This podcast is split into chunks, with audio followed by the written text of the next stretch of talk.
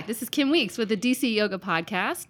I'm really happy to be here hosting the show today in place of Chris Parkinson, who started this show a few years ago to create an archive of the stories and voices of DC yoga teachers, longtime teachers, and studio owners.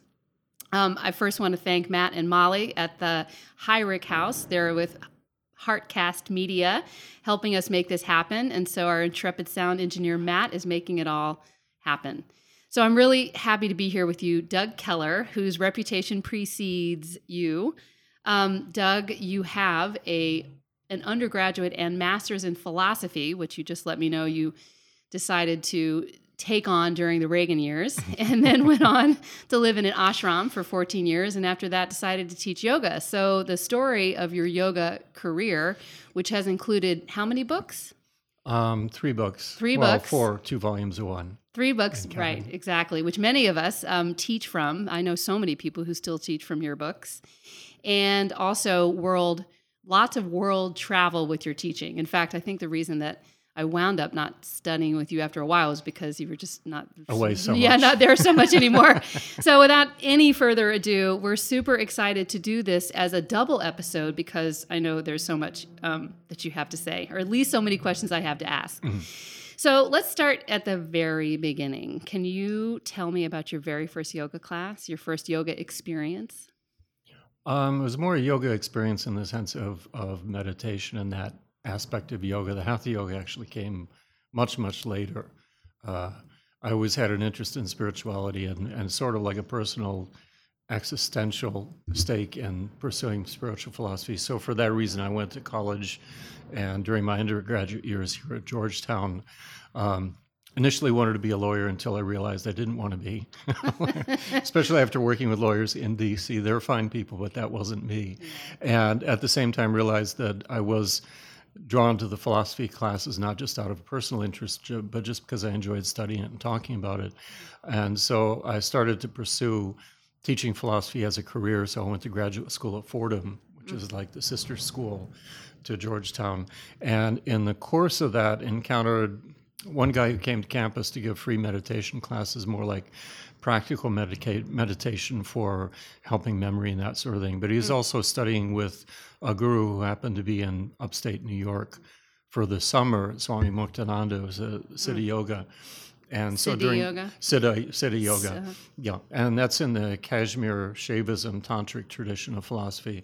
So that summer, I had a chance to go up and meet him and spend weekends. I'd drive up on the weekends. It was up in the Catskills and have a retreat experience. So my first experience was of meditation, and the practice is connected with that, like mantra and chanting and that sort of thing. And um, And this is what year? I was like, let's, we, That did, we did talk about dating you before the show started. now it's on. Yeah, that was from 1980 to 1981, and Okay. then he passed away in 1982. Oh. Uh, they had uh, a branch ashram in New York City on the Upper West Side, Mm. and so on weekends or whenever I had a chance, I'd go down for programs because they had free meditation programs. So for years, it was very oh, much from Fordham. yeah, I'd travel down from Fordham, just take the subway down. And so for years, my main uh, experience was of meditation and everything connected with that. And from time to time, they do a little asana class. It was years later that I had my first asana class in a big group setting.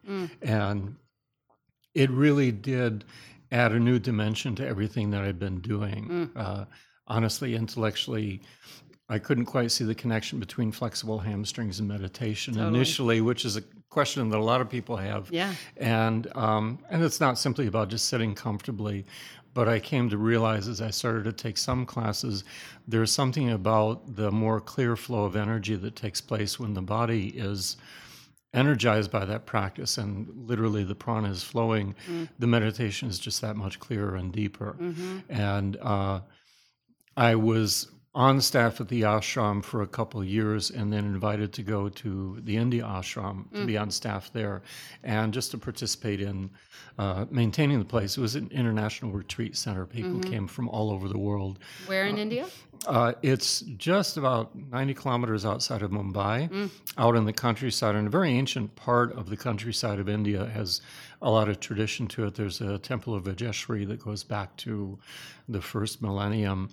And even the the mountains around it, according to legend, were the mountains where Rama stopped when he was seeking Sita. So Oh, there was a lot of history to the whole area, and and actually. From time to time, a number of sadhus would kind of like come through and do their practices in these hills or mountains. Cool. Not that I had a lot of contact with them, because honestly, they're kind of scary people sometimes. Yeah, I, I know. It's I kept some distance from them. Um, but I was on staff, and it was funny when I got there. I thought, well, I have a background in philosophy and yada yada, so they'll probably have me teach meditation courses. And so I go up to the the desk where they assign you your task you're going to do, and they sent me to the kitchen. Oh, So for the next few years, I was stirring pots in the kitchen, and, my and it was a couple of years before they even trusted me to put salt in the food because they thought I'd mess it up. Because Oh, really? I really didn't know much about um, cooking, anyways. So it was a nice, it was a nice bit of stretching for the ego at that point. yeah, I bet. And from from the kitchen, I worked, uh, moved to work in the gardens, Mm. and they had extensive gardens around there that we maintained as part of a retreat center uh, during all seasons of the year. Mm. And in retrospect, I, I understand it was that whole process, whether it was intentional or not, Mm. was getting me out of my intellectual head that I developed from years in being in college and just thinking and speaking from an intellectual level. So that after those years, as they started to do trainings for teachers to teach hatha yoga as part of the retreat experience, I was drawn to that and found I was coming to or approaching the practice from a very different place, which was not that intellectual place. The intellectual side of me still bubbles up from time to time, quite obvious from my books. So I'm, I'm a recovering intellectual in that sense. Um, but but the whole There's support groups for that. yeah, there's support groups for that. Yeah, yoga classes too. Yeah. They get tired of you going going on too far. Um, but in any case, I could see how that was a whole organic process, which I think is part of the whole process of yoga itself, which is to get you back into the body and embodied as part of your yoga experience. Right. And so uh, the Hatha Yoga experience came as a much more organic step that came later on in the whole process. I mean, it sounds almost, I, I don't know if literally is the right word to use. It sounds like I'm on, uh, what's the show with Amy Poehler? Have you seen that one? The, um, Uh, Parks and yeah, Recreation. literally. Literally. literally. so I don't know if it is, but it sounds like it was in actual fact an organic experience because there Yeah. you were having to alchemize the food and then put your hands in the soil and Yeah. think about the seasons and how things Yeah. grow and Well, I kind of get a sense of how, I mean, our, our temperament is very much connected to our environment. And there are certain, it's like being with food and cooking with food on the one hand is a grounding experience. Mm. On the other hand, me being a redhead, I have a certain amount of heat Mhm. uh, temperamentally at times. And Mm. working in the kitchen, you, it's the cooking shows on TV these days are very accurate because all the cooks are very temperamental people. Mm, so they right. got a lot of fire. right. And all the cooks I worked with had more fire than me. So after a couple of years of cooking, it kind of burnt that fire out of me. Oh, so I was more even tempered, but I was literally working with flames all the time. Right. I even right. had an interesting and instructive experience because I was, you know, we, we were cooking for hundreds, sometimes thousands of people. So we had these big gas burners and these big pots the size of Turkish baths and everything. And so Mm-hmm. And so you're stirring that stuff, and there are flames licking up the side of the pot. And I did this for years and never got burnt, never had a problem. Uh, but one day I went in and I was, I just remember I was angry about something. And in the process of cooking the food, the flames were licking up the pot and my arms got burnt for the first time. It was something about my temperament that just kind of like drew that burn from the flames, if you will. So I kind of got a sense in working with the elements, I was also working with myself. You go from fire in the kitchen to earth, and during monsoon, a lot of water in in uh, the monsoon season. So it was very much getting grounded by the elements and having that as a basis to move forward in and deeper into a yoga practice. Totally. Yeah. That it, it, I mean, on this podcast, I have no idea because I haven't heard all. Sorry, Chris, I haven't listened to all of them. But that's got to be one of the best answers to tell us about your first yoga experience that we've ever had. That's amazing. Yeah, it's like which yoga experience are you talking about? Well, I know it's Yeah. true. I think Yeah. a lot of people, you know, it's I've listened, of course, to a bunch and think back to my own experience, whatever. You know, a lot of people point to one moment in time when you know, they entered an actual yoga class, or some people had like moms who did yoga, so they just like came along for the ride. You know, so- Yeah. but, this, but this, anyway, that was an organic answer to be redundant. Yeah. I- mhm. along the way, I did have meditation experiences that were pretty profound. I mean, first Yeah. in the ashram and, and the essence Back of in it, New York or in India?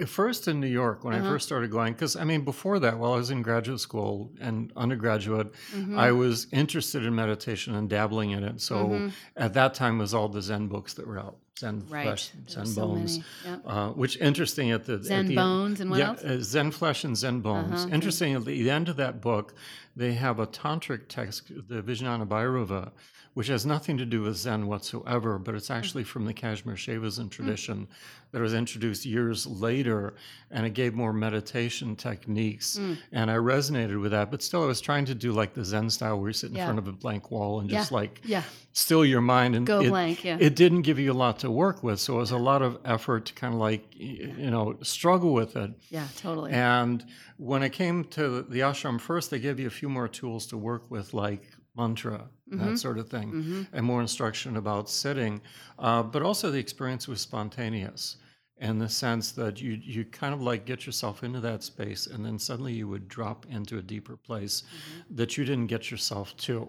Mm. and there's this whole aspect that part of the nature of yoga is as much as you prepare the seat for meditation, it's meditation that comes and sits in the seat. totally. And I had a deep experience while I was at the ashram. this which- is still New York. This is still New York. And, you know, given a somewhat skeptical nature, I'm like, maybe it's something about the environment that was sort of like auto suggestion. But then Right. uh, I went back to school, and in school, Fordham was in the Bronx, and so I was living in a house outside of the school in the Bronx, and this is like you know close to South Bronx, and got up one morning to meditate, and had an even deeper spontaneous experience then than I had in the ashram. So I was like, okay, it's not just about being in the ashram; it's Right. about something inside me is moving or changing, totally. and so that gave me a real introduction into uh, what meditation was about in its Right. essence, which is beyond simply the effort that you make, though it takes effort to get to that place. Beyond simply the effort that you take. Yeah, that you make. I mean, That that's make. that's always the balance between, you know, grace and self-effort. And to me, grace basically means when something happens for you that you didn't do for yourself. Right. It comes as a gift or a surprise, and that makes it, it wakes you up to the reality that's there beyond simply the efforts that you're making. Right, exactly. And that is what that's the realization you began to make because obviously that's the kind of realization one makes on a daily, if not intra daily basis, right? Yeah, And so that started at the ashram in New York? yeah, yeah. That Uh-huh. was my first. It was August. Uh, actually, I started going around July, but I had that experience actually on August fifteenth. Oh my gosh. during a big celebration, and it was a, a morning meditation. And so, yeah, there were moments like that. And then when I went back to the to the apartment after that, And so, in that, so t- I want to know more about that specifically because it does sound like that. Well, obviously, it's kept you coming back, but but, but that experience was. Did you find yourself over time, or even immediately, attached to the sensation, like I'm going to go back and find that, and it would sort of be elusive, or well, that's the problem of of having a profound experience because the experience of meditation is a moving target. It's never the same from moment to moment, and you get attached to that initial experience as being the most perhaps dramatic or profound mm-hmm. largely because it was came as such a surprise mm. which is its nature. But when you keep trying to refer back to that original experience as kind of the touchstone of what meditation is you you miss what's actually happening from day to day as you come back to your practice and Right. and uh, I think the deeper you get into the practice the more subtle the transformation that takes place and what I experienced over time as I practiced meditation while in college, while, while in graduate school, studying this stuff, um, was not so much what happened in the meditation, but in retrospect, seeing how I was changing over time. It's like little bad habits that, you know, uh, problems with, you know, procrastination, things like that, that made it harder to be a good student. They started to fall away and I felt less obstacles, even less emotional resistance or Mm-hmm. issues in different ways. And so something inside me was changing. Sometimes it even came out as sort of like an, an emotional eruption in the moment and then took a good look at that emotion and then realized that it kind of like popped and was out i could let it go Right. and so it's that sort of uh, cleaning process that takes place over time, which is not, it's happening in deep meditation and you're not aware of it, even if the meditation doesn't seem deep. Mhm. It doesn't matter what you think about whether it's deep or not. Right. It's Exactly. happening. Right. And then it's only in retrospect that you start to appreciate what this what the process is meant to you. Right. Exactly. time. Exactly. So, so the question I was asking was, you know, that August fifteenth experience that, and and whether or not that was the um, propulsive force that kept you going and going back for more. And it sounds like kind of yes, right? And so that was August fifteenth of some year in the eighties. Yeah, it was uh, 1980. Mm-hmm, 1980 itself. Yeah. Okay. And it was actually it was a significant date because it was a celebration of when Muktananda was initiated by his teacher Uh-huh. and had his first deep experience Are of you that. serious? Yeah, and so I'm, I mean, there's a big celebration with thousands of people there, uh, just to come and chant, meditate, and then Mm-hmm. to go up and greet him. Mm-hmm. And um, Mm. with him, you had this sense of he was connected with what was happening for people. Because I'm in a room of thousands of people, Mm-hmm.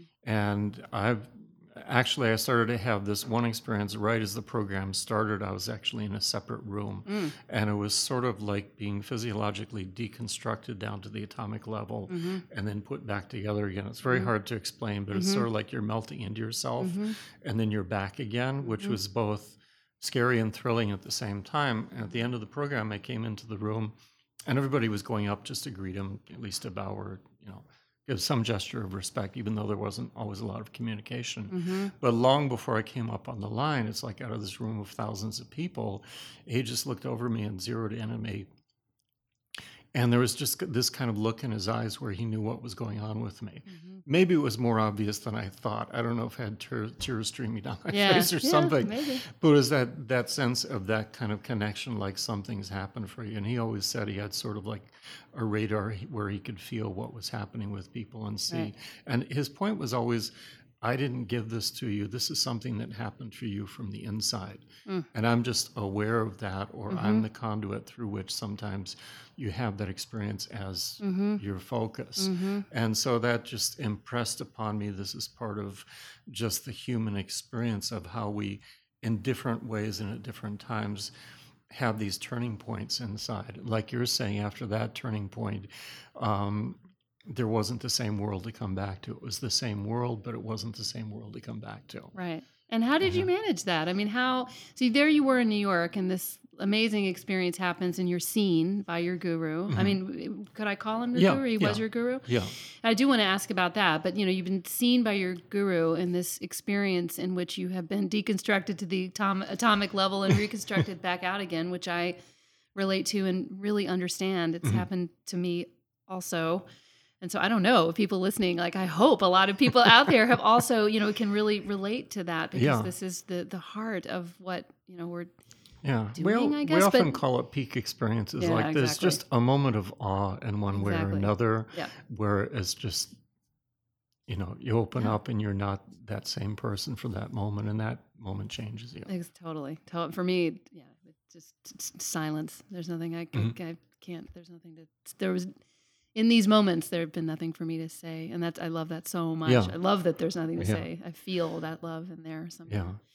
Um, and so you're, so you're seen by your guru. It's August 15th, and you had decided at that point to stay. But I think I heard you say you had just gotten there, and so was that the reason that you stayed there in the ashram in New York for a Um, while? well, at that And- point, that was still during the summer, and I still had school to come Oh, back right, to. I was. I was Oh, lucky yeah. enough; I had a fellowship at Fordham, so I was able to Mm. do the graduate degree and not and be in huge debt. That's I was just lucky Yeah. for that. yeah. And uh, yeah, kind of an answer to your question I heard behind the question is like, what do you do with that experience? Well, first I tried to over dramatize it for myself, Mm, Of course. and then that doesn't work. No. And it's like it's okay, it's back to normal. You go Right, back to classes, and you sort of yeah.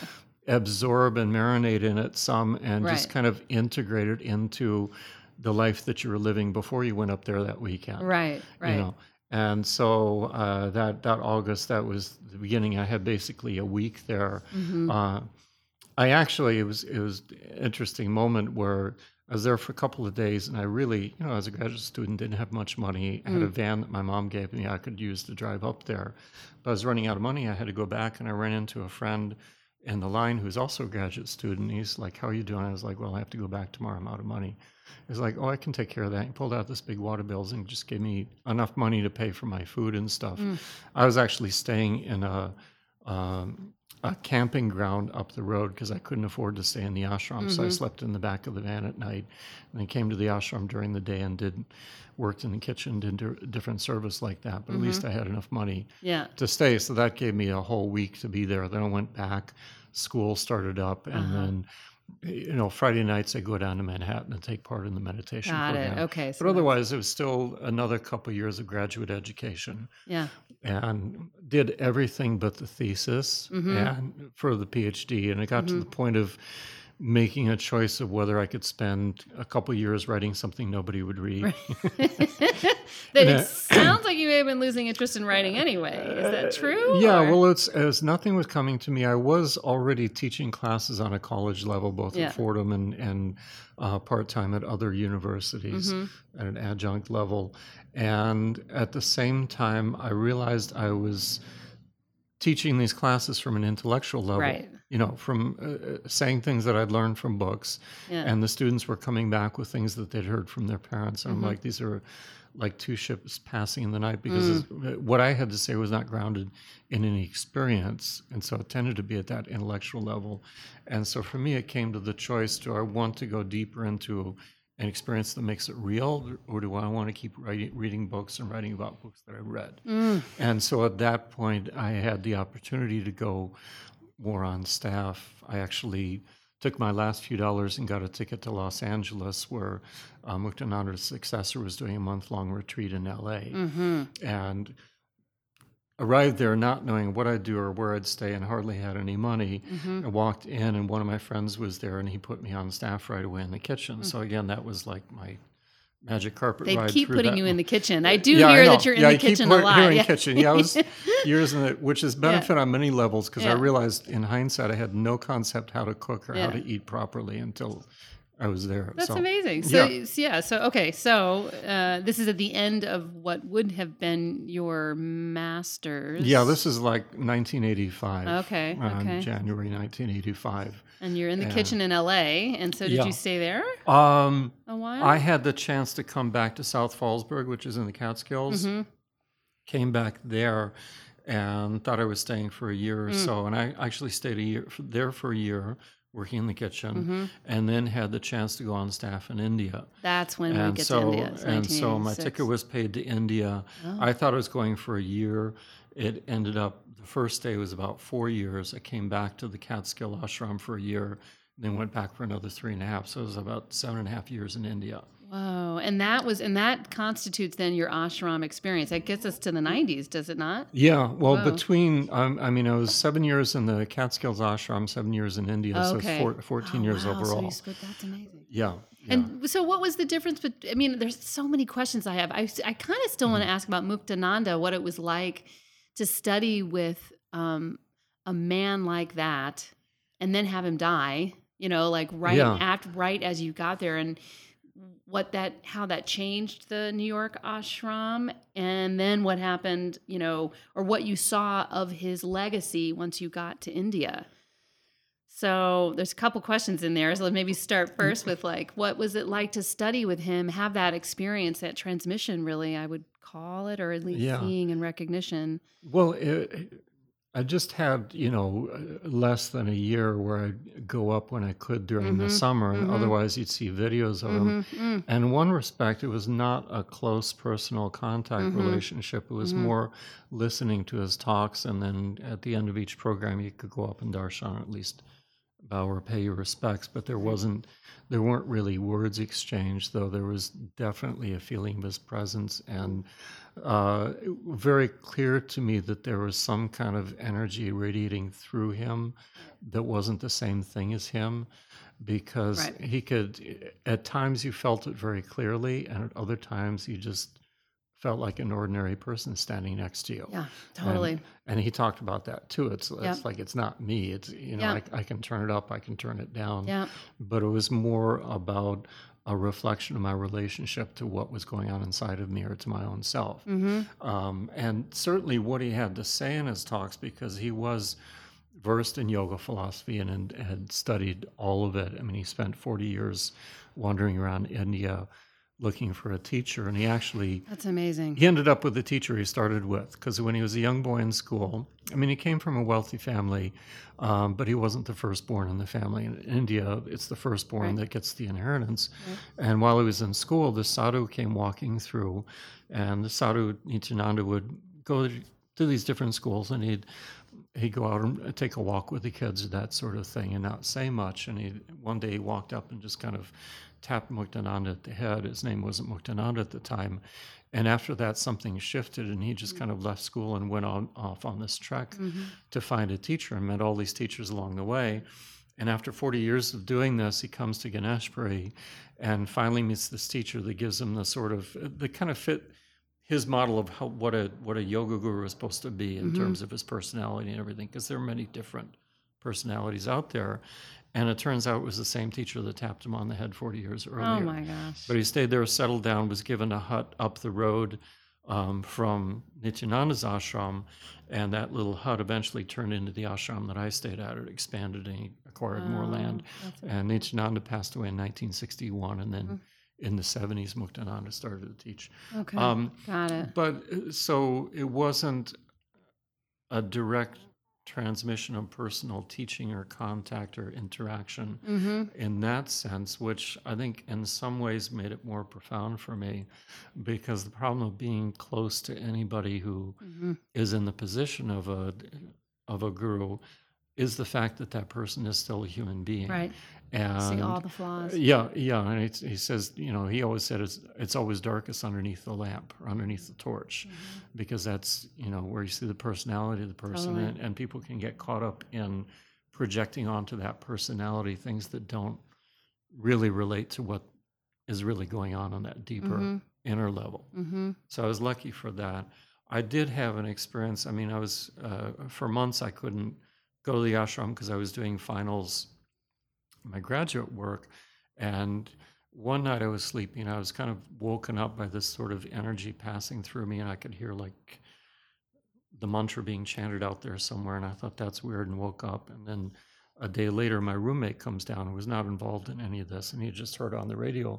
He said, "Oh, I'm sorry to hear your guru died." Oh my God. And I, I had yeah. no clue about this, and it was on the night that that happened that he had actually passed away in Yeah. India.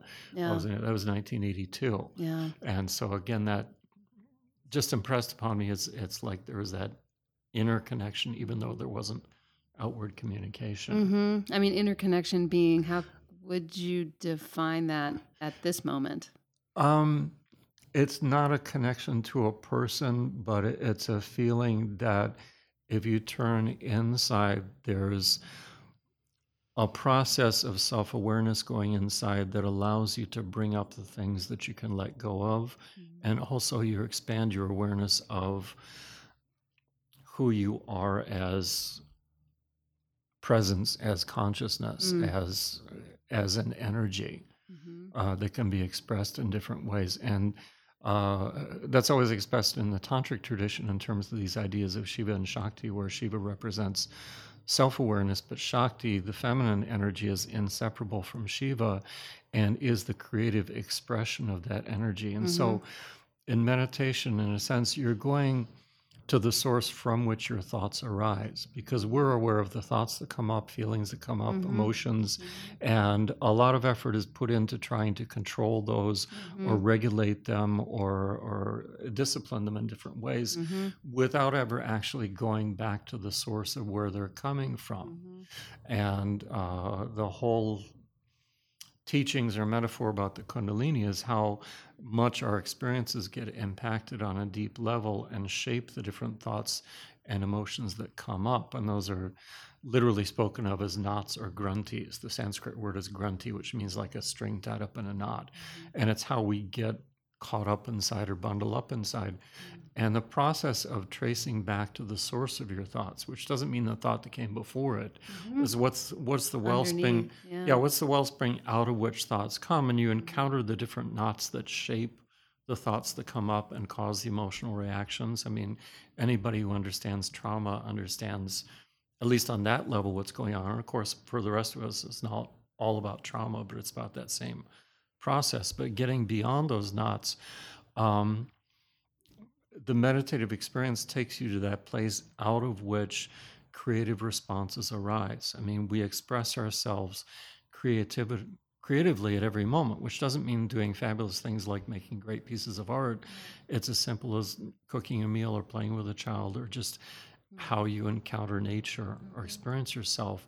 And that's a constantly that's a constant presence within you. I mean, that was my first sense of meditation was a sense that almost what I experienced as me as an individual or as an ego is almost like a mask through which this deeper light would shine. Try right. Tries and it's kind of like turning away from the mask and back towards the light that shines through the mask, right, right. which doesn't dispose of your ego.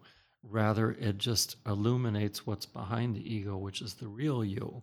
And the ego is just the form that it takes at any moment in time. Totally. And you, at least you want to be less opaque. Uh, it, the point is not to get rid of your ego because that's your sense of I. That's impossible. It's Mhm. silly.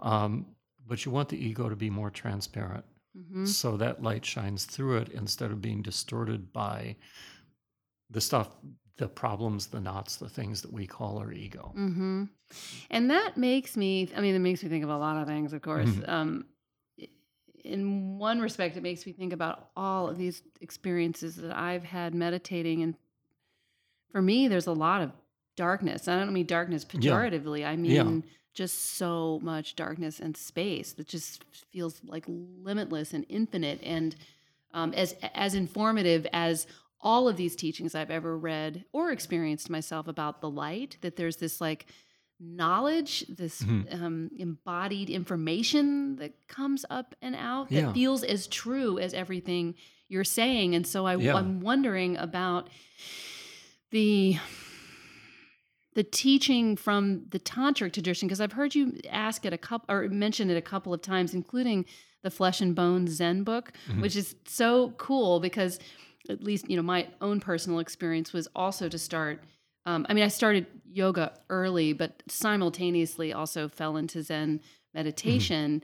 And I was in New York City, same, but also abroad in Yeah. some other places. And I don't know if it was Korean Zen or Japanese or you know which. Was that on the Upper East Side? yeah, It's oth- actually at the same street as the ashram in the Upper West Side. yes. And the day I resolved to like go do meditation, I went first to the Zen place because that's where I went first. I walked around the block for like 20 minutes, summoning the courage to actually go in and make Oh, the step. I I finally walk up to the door.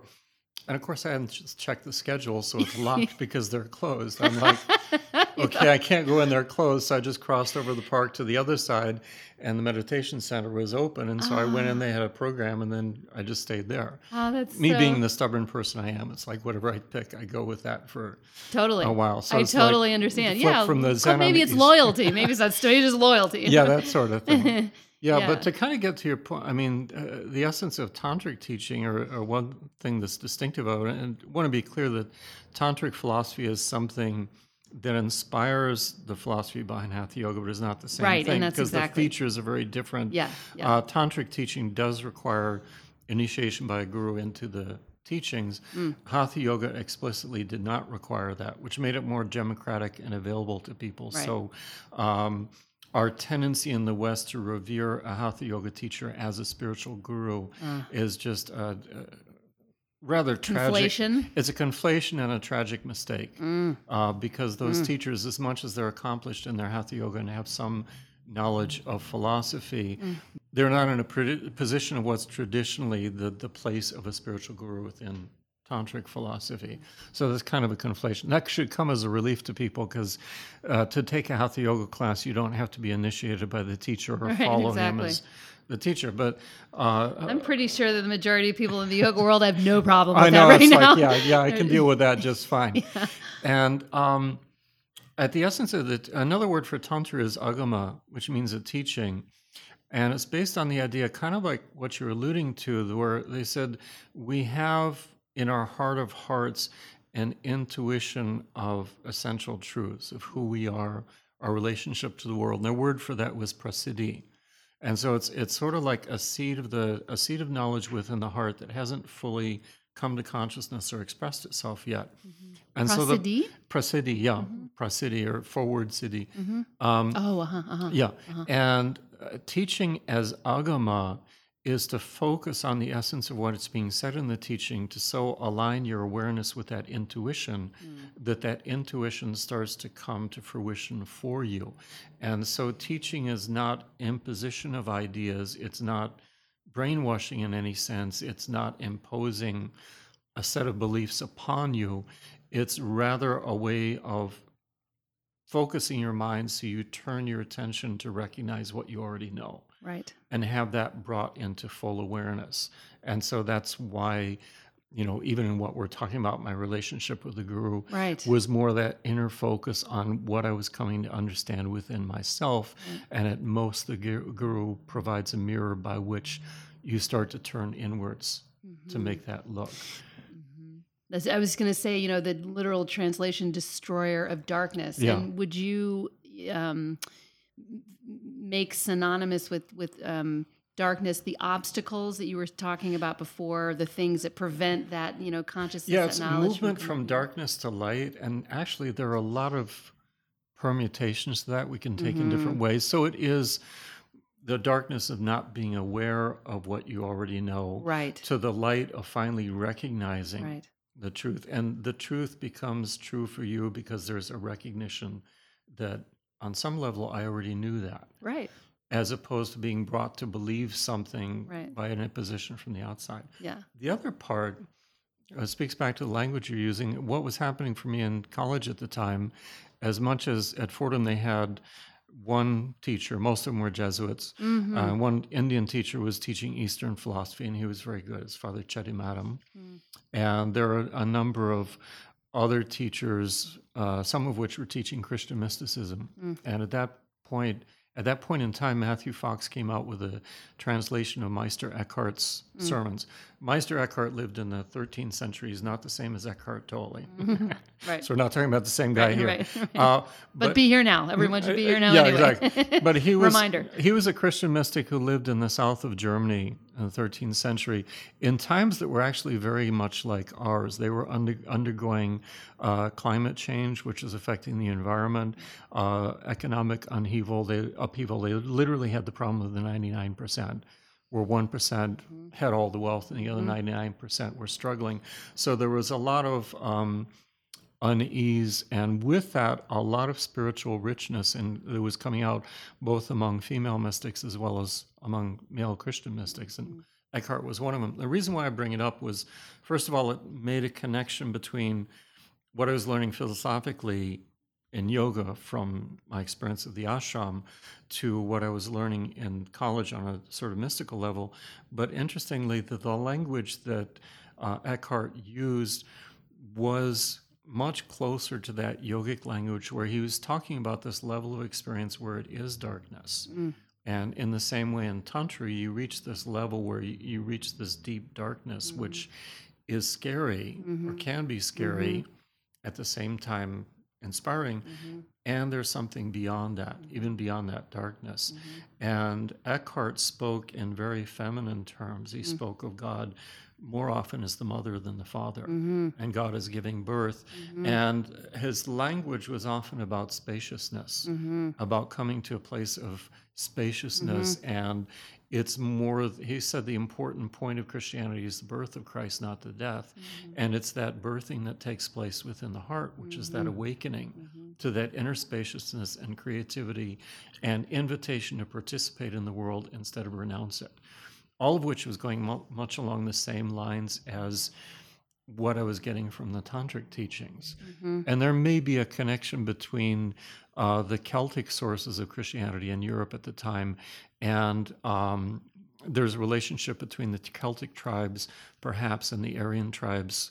That's the Aryan tribes within India that gave rise to the Vedas and even elements of tantra over time. So it's not surprising they would speak in the same Mm-hmm. terms. Yeah, I've heard I've heard you talk about that Mhm. before. This the, the, the in, in yoga class, which which makes me think about the thing you said earlier about in in the beginning not uh, necessarily and obviously seeing the connection between you know more elastic hamstrings and enlightenment. You know, and so you were oh you you learned to teach hatha yoga for which you are most well known now. Um, That's what people are interested in. well it's exactly. I know. I, I paused over saying that because i'm not sure if that's what you're most well i mean you're known for your yoga and therapy. I mean Mhm. and i'm super curious to like in our you know at the, the second part of our double episode of getting to you know what you're teaching in Mhm. these you know i'm going to say it anyway world renowned classes doug i know you the world travel classes but I'm, I'm, I'm curious about that but you know eh, and we'll get there but the question that i have about your arriving at teaching a yoga of an integrated expansive expanding and yet simultaneously you know organically grounded body in the context Mhm. of hatha yoga and meditation um i'm just wondering like what that looked like in the beginning because all of the stuff you've talked about clearly went into that first time you taught a yoga class or first time you made some kind of commitment to the idea that what you were doing in the class was this actually enlightened act or Yeah. set of acts That's a real journey because the first part of teaching is dealing with the messy process of just understanding how to get up and teach and be effective as the teacher Mm. and connect with students. Mm. totally And it's so yeah uh, yeah, and and uh, I think initially I was focused more on the practicalities of just being a good teacher, so Mhm. people could follow the class and do it. And you'd been thinking about teaching for a long time anyway. I mean, you were you were teaching already, Yeah, at, yeah. you know, back in the states, and Teaching on a philosophy level, Yeah, and then yeah. the yoga classes. That's a different modality because you're talking to people through their bodies, and it was it was funny Oh my God. because you know talk As about they were messy. training- Oh my god! Yeah, well, back then it was a time where it was becoming popular to have a theme for the class, which still carries on today. hmm And that was certainly uh, because as I got into Anusara yoga, it was uh, John Friend came to the same ashram, was inspired by the spiritual message of the ashram. Oh, did he really? Yeah, yeah. Oh, did you meet him there? Yeah, yeah. He was. Uh, he had been studying in Pune with the Iyengars. Yeah. And then he had some time before he came back to the states after his time in Oh, Pune, you're kidding. and he came to the ashram Oh, you know, because okay. he heard it was a good, it was a good in between landing spot before going back to the states, and he was in because it was known he was an uh, Iyengar teacher. He was Yeah. invited to do a demonstration in the courtyard of Asana, and I remember I I came to that, and then after that, over time, he was invited to start training the teachers there, and so it was. And you were already teaching when he arrived. Uh, I actually hadn't quite started Oh, yet. okay. Uh, there was Mhm. a wave of teachers that studied and started teaching before me, and so I was kind of like the second wave of trainees. Uh huh. Uh, partly the problem was I was valuable working in the garden, so they Oh, didn't want to let me go. So Yeah. I, I had literally had to struggle just to get accepted into the training because they're Oh, like, wow. "No, we need you here." Oh wow. Uh, but in any case, at, at the time, there was that emphasis, not just when the, within the ashram, but in yoga in general, to have a theme and to give a little spiritual theme talk at the beginning of your Mhm. class, and balancing that out between giving a short but meaningful talk at the beginning and actually getting into the meat of the yoga Mhm, class has mhm. been eternally stressful for all teachers Oh my god, I know. because otherwise either you end up talking too much at the beginning of class about spiritual topics or you say something trivial in any case right. um, I was a bit more focused on just being effective at just teaching the asana because that was relatively new to me. And I have to say, I started out symmetrically stiff. I did not have a flexible body to start with, Mm. and so that was part of my learning process. Was what did I do, or how did I approach my own body to get more flexible? So that informed me, and I think it it helps you to start out stiff. It does. As a yoga I teacher, say it. I, you I know. say it coming from the same place. I Yeah, relate to that. even now it's it's helpful to you know after a long plane trip you walk into class and teach and you Yeah. bend over and I your, know you're like, oh your no. hamstrings talk to you and you're like oh that's what it's like I you know, so you can relate to the students um, but in any case the, the whole point is uh, the journey of integrating how you understand the, the yoga on a, shall we say, philosophical or spiritual level, and how you teach it on a practical, practical level that meets people where they need to be met, Right. that's a long process. And you don't quite start out from there. If you start out by talking too much about the philosophy and spirituality, it's it's hard for people to integrate it into their practice. Mm-hmm. And sometimes I think we end up the problem is also teaching the philosophy as a way of selling the yoga. In other words, convincing people to get interested in it hmm can be a mistake because it sounds more like you're advertising for why you should do yoga hmm when a better approach is to just get people to start doing it and then they'll appreciate for themselves how it's helping. And there was there was actually a teacher that Muktananda met back in the 1920s there was one of these sort of um, quirky sadhus who didn't go around acting like a guru he just acted like a normal person though people kind of had a sense he was a little bit different um, but he would only share teachings with people if they really started to inquire and kind of pulled it out of him. Otherwise, he just stayed normal. Uh, and and somebody asked him. Sounds so superhero. I know, There's yeah. a lot of shows on Netflix that might address Yeah, that exact like that. transformation. and and one person asked him, uh, you know, who, who kind of saw who he was, and he said, "You have so much to give. It's like, why aren't you sharing this spirituality with the world?" Yeah. And he he said, "I give people what they want, so they want what I have to give." Mm.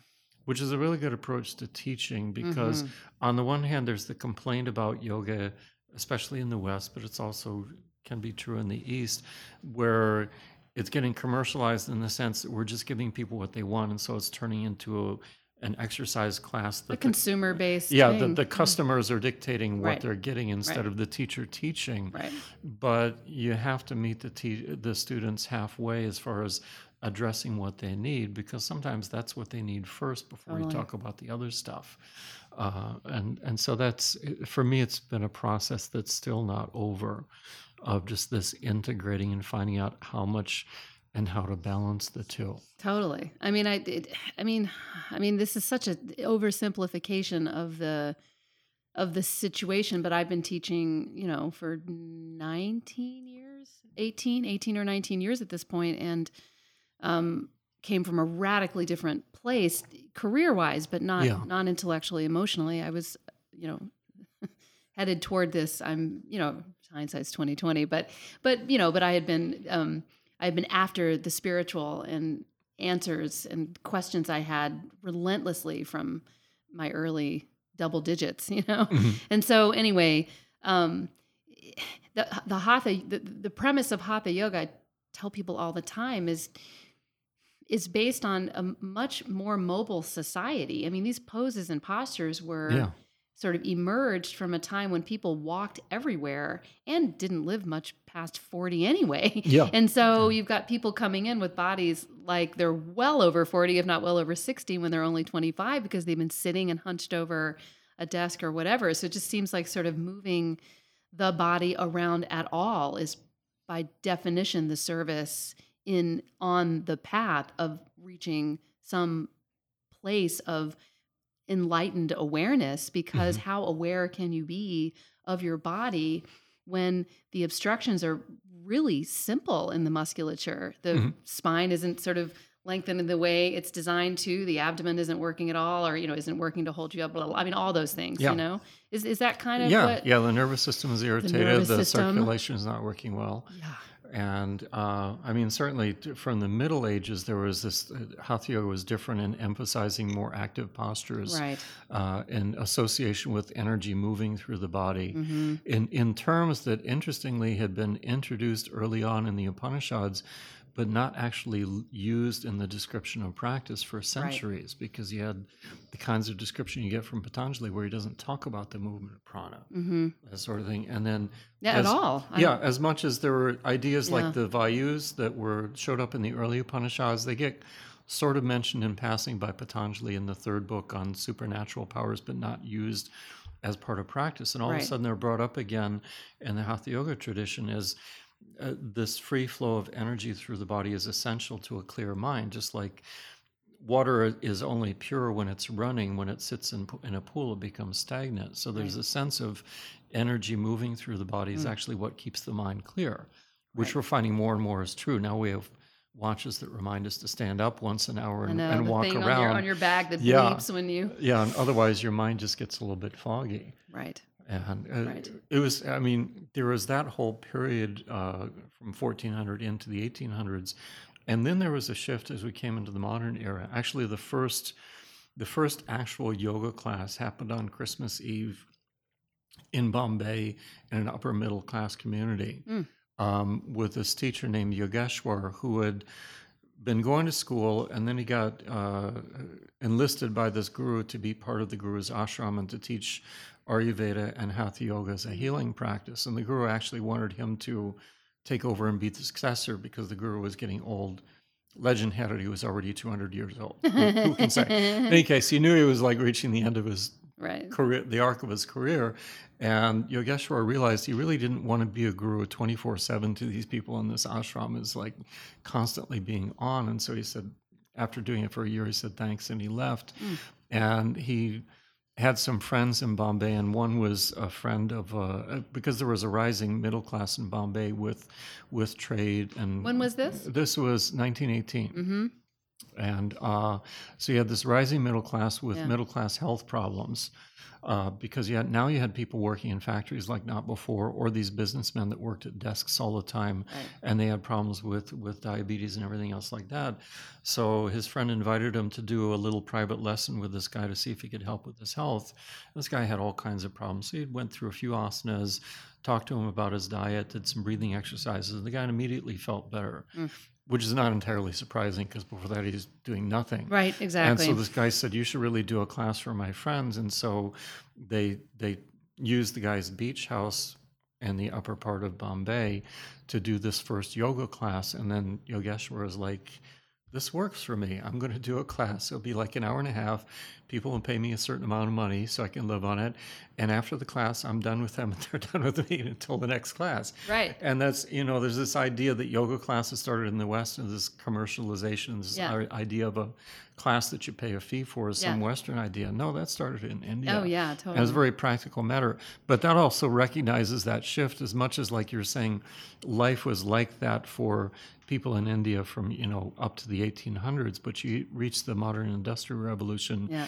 and yoga as much as people practiced it in India at that time of the time of the whole industrial revolution also shifted to meet people exactly where they were at Right. Exactly. and he addressed their health first though he was deeply interested in doing the spiritual teachings Right. uh, he was also aware that he wasn't entirely qualified to be a spiritual guru he's like i'm still working on this stuff myself but he still tried to promote these ideas he's an interesting character And what was his name again? uh, yeah, his spiritual name was Yogeshwar. Yogeshwar. Yeah.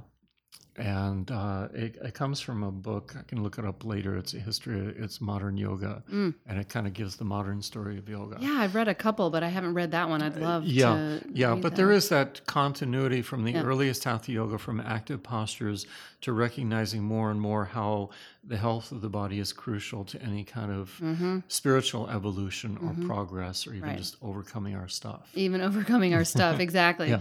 well i'm thinking that speaking of books and speaking of the fact that you've written a lot of books and speaking of hatha yoga the very first class starting just over 100 years ago we ought to conclude this totally heady amazing conversation about meditation and um, your whole life story leading you to hatha yoga and then spend the second part of our double header to talk about your hatha yoga if that's what we want to call it. We'll define that at the beginning Yeah. of the next episode.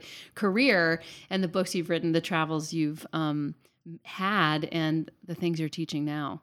Okay. Does that sound good? Sounds All right, good. with Doug Keller, this is the DC Yoga Podcast. That was the first of two episodes we're doing with this um, illustrious yoga teacher, world traveled, and the this second episode coming up will be posted in about uh, two weeks.